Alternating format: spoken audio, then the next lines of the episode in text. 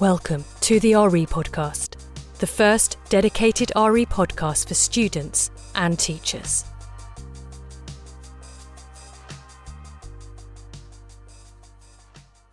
Episode 1 The one where humans are good. My name is Louisa Jane Smith, and this is the RE Podcast, the podcast for those of you who think RE is boring, which it is, and I'll prove it to you. We are going to be exploring the question of whether humans are inherently good or bad. I know I've used the word inherently in the second sentence.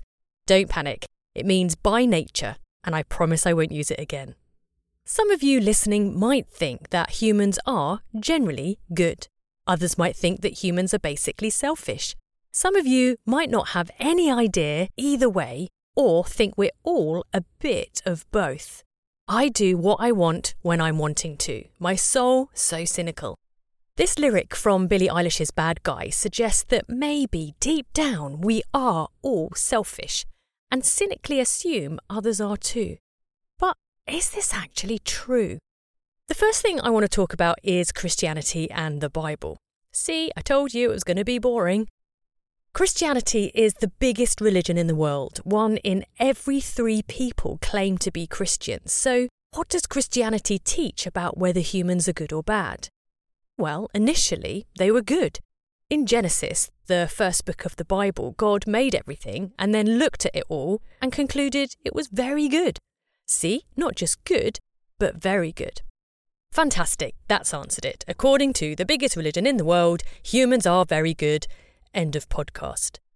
But hang on a minute. That isn't quite the end of the story.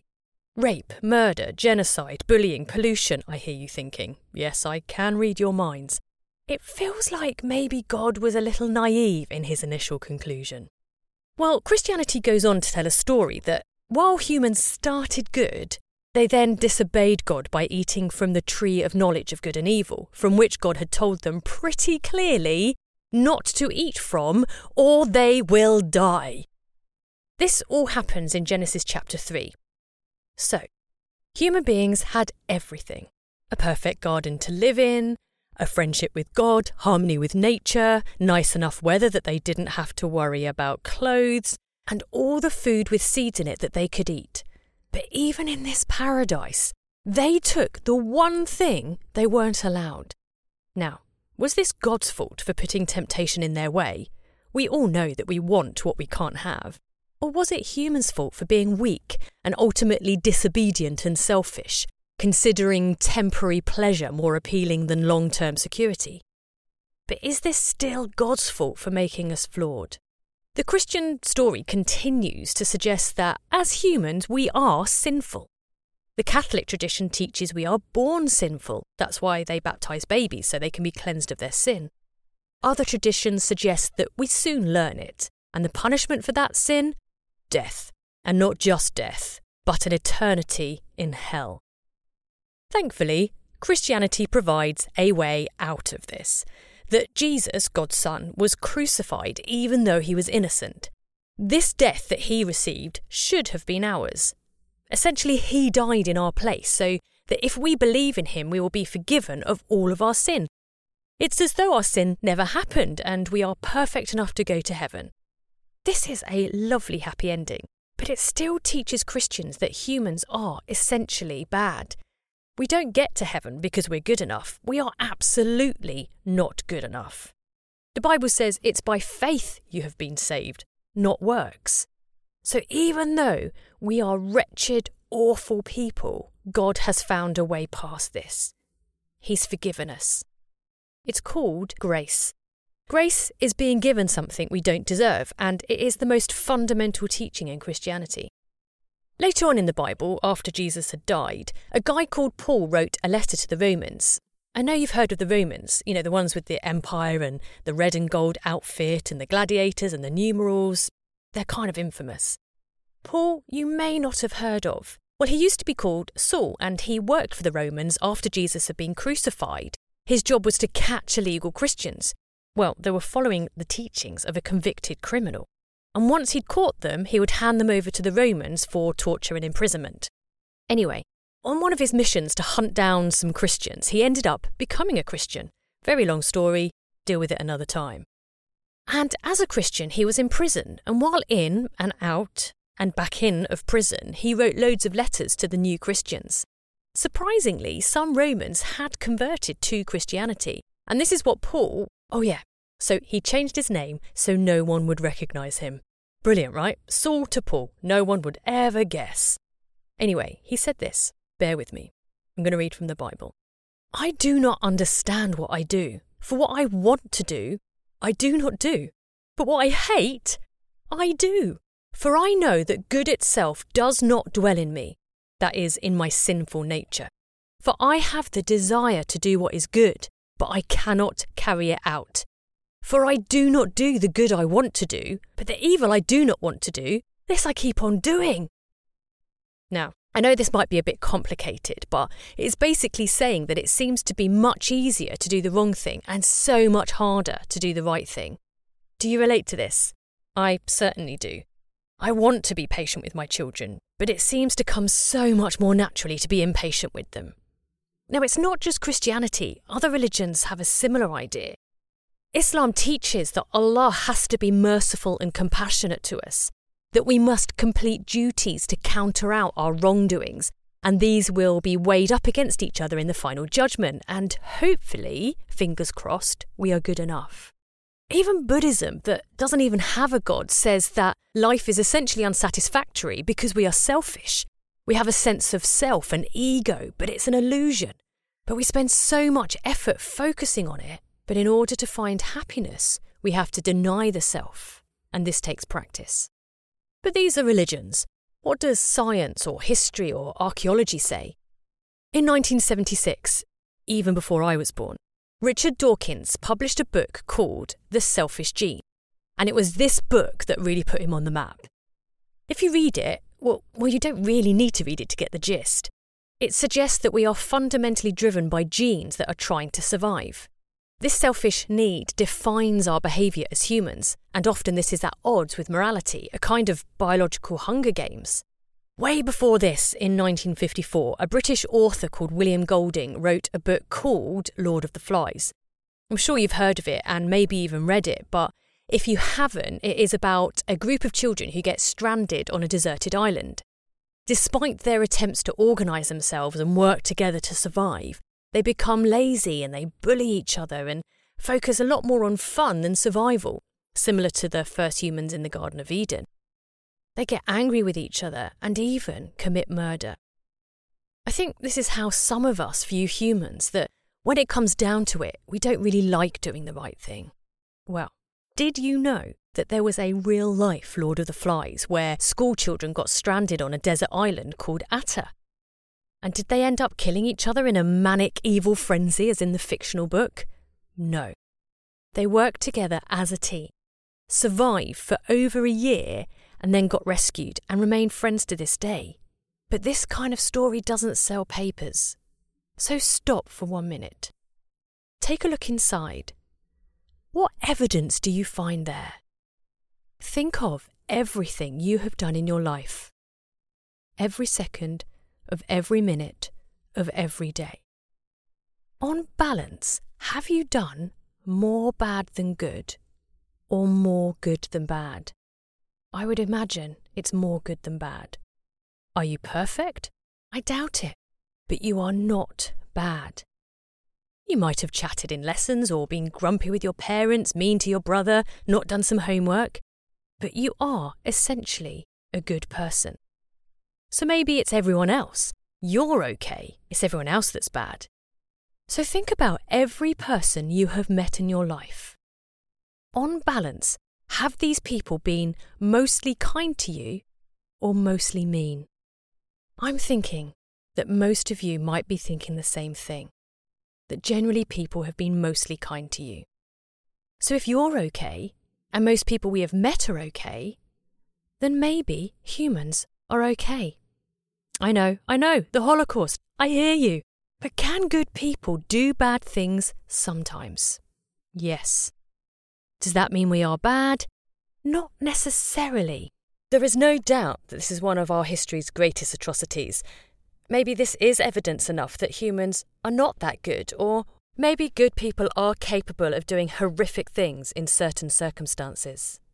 I want to tell you about an experiment that seems to demonstrate two things.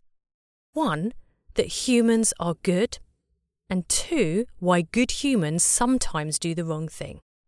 The experiment was done by a group of researchers at Yale University in something called the Baby Lab. They discovered that babies as young as three months old not only know right from wrong, but prefer right. Well, how do they know this? They showed babies a puppet show. In the puppet show, there was a puppet who was kind and a puppet that was unkind.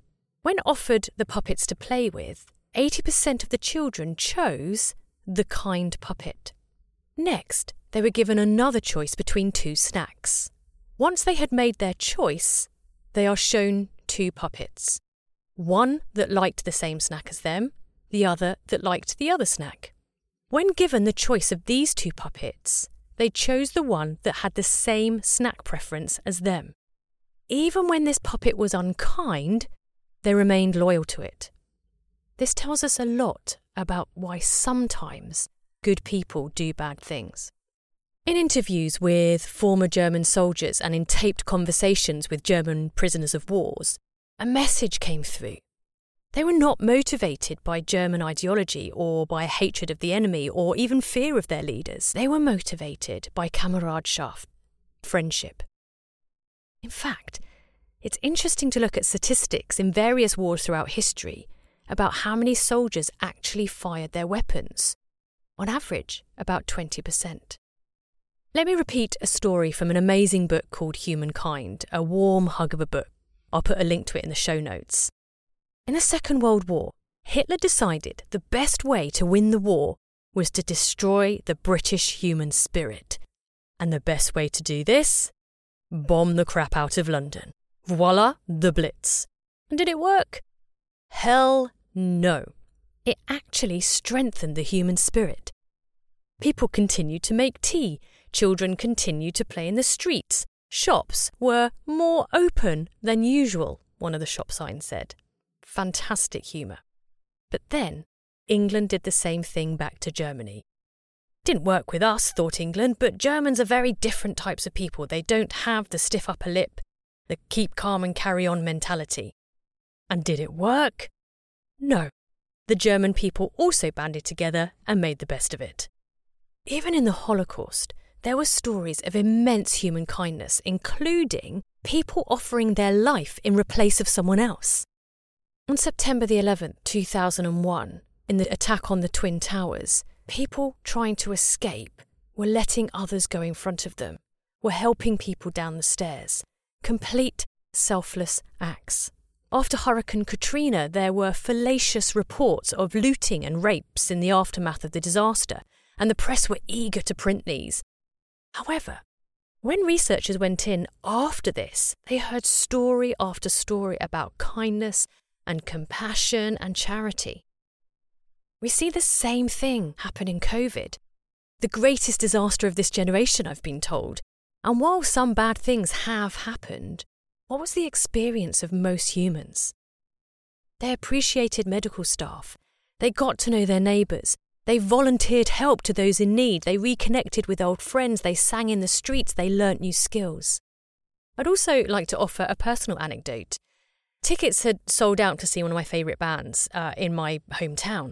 I was gutted, but a few months later, I saw one being sold on Facebook for cost price. I messaged the seller and we discussed whether she would forward the e ticket to me first and then trust me to pay, or whether I should pay up front and trust her to forward the ticket. In the end, we agreed that I would pay half before and half once I had received the ticket. But this still had to be based on trust. Once I had paid half the ticket, I had to trust that she would send the ticket. And after she had sent the ticket, she had to trust that I would pay the rest of the money. And do you know what happened? I paid half, she sent the ticket, I paid the full amount. I came away from that experience totally jubilant at the beautiful exchange of trust between two strangers. So maybe the question is this What is most helpful for us to believe?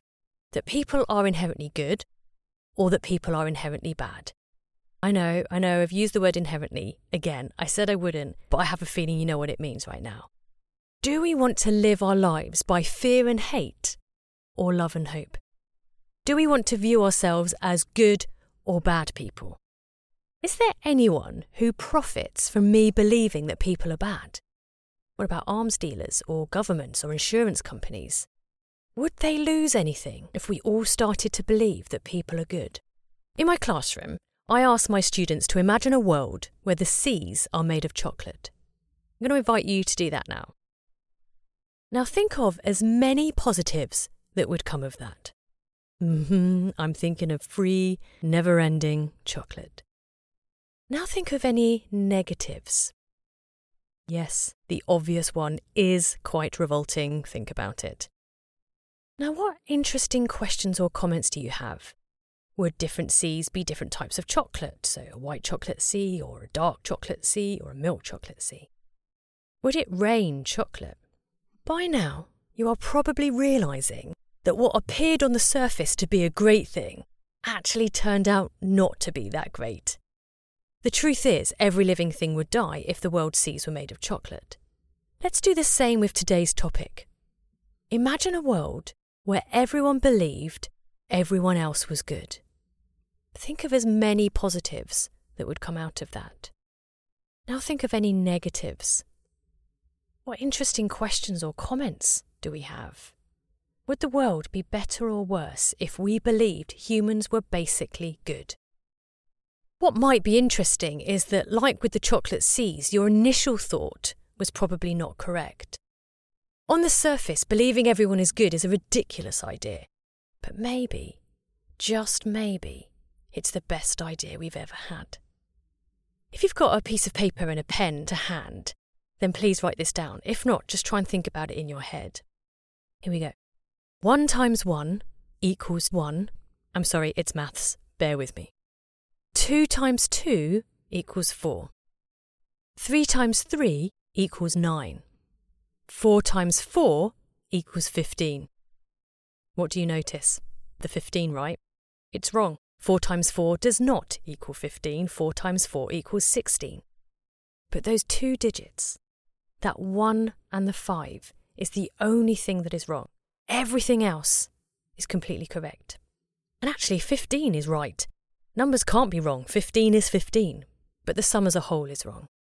But of all of those things that were right, you just noticed the one thing that was bad. And this might be how we live our life. We don't notice the good, we only notice the wrong. And that makes us believe that people are mostly bad. So, what do I think? Are humans good or bad? I would argue, mostly good. So let's celebrate this and start noticing the good we are ignoring and ignoring the bad, which is the exception to the rule. And even if it's not actually true, I think living as though it is would make the world a much better place. I would really value your thoughts, opinions, feedback, and questions, so please post them in the show notes below. Next week, I will be asking the same question about religion Is it a force for good or the worst evil there is? I am Louisa Jane Smith this has been the RE Podcast, a podcast for people who think RE is boring. Which it is. I just proved it. But thank you so much for listening to me bore the life out of you.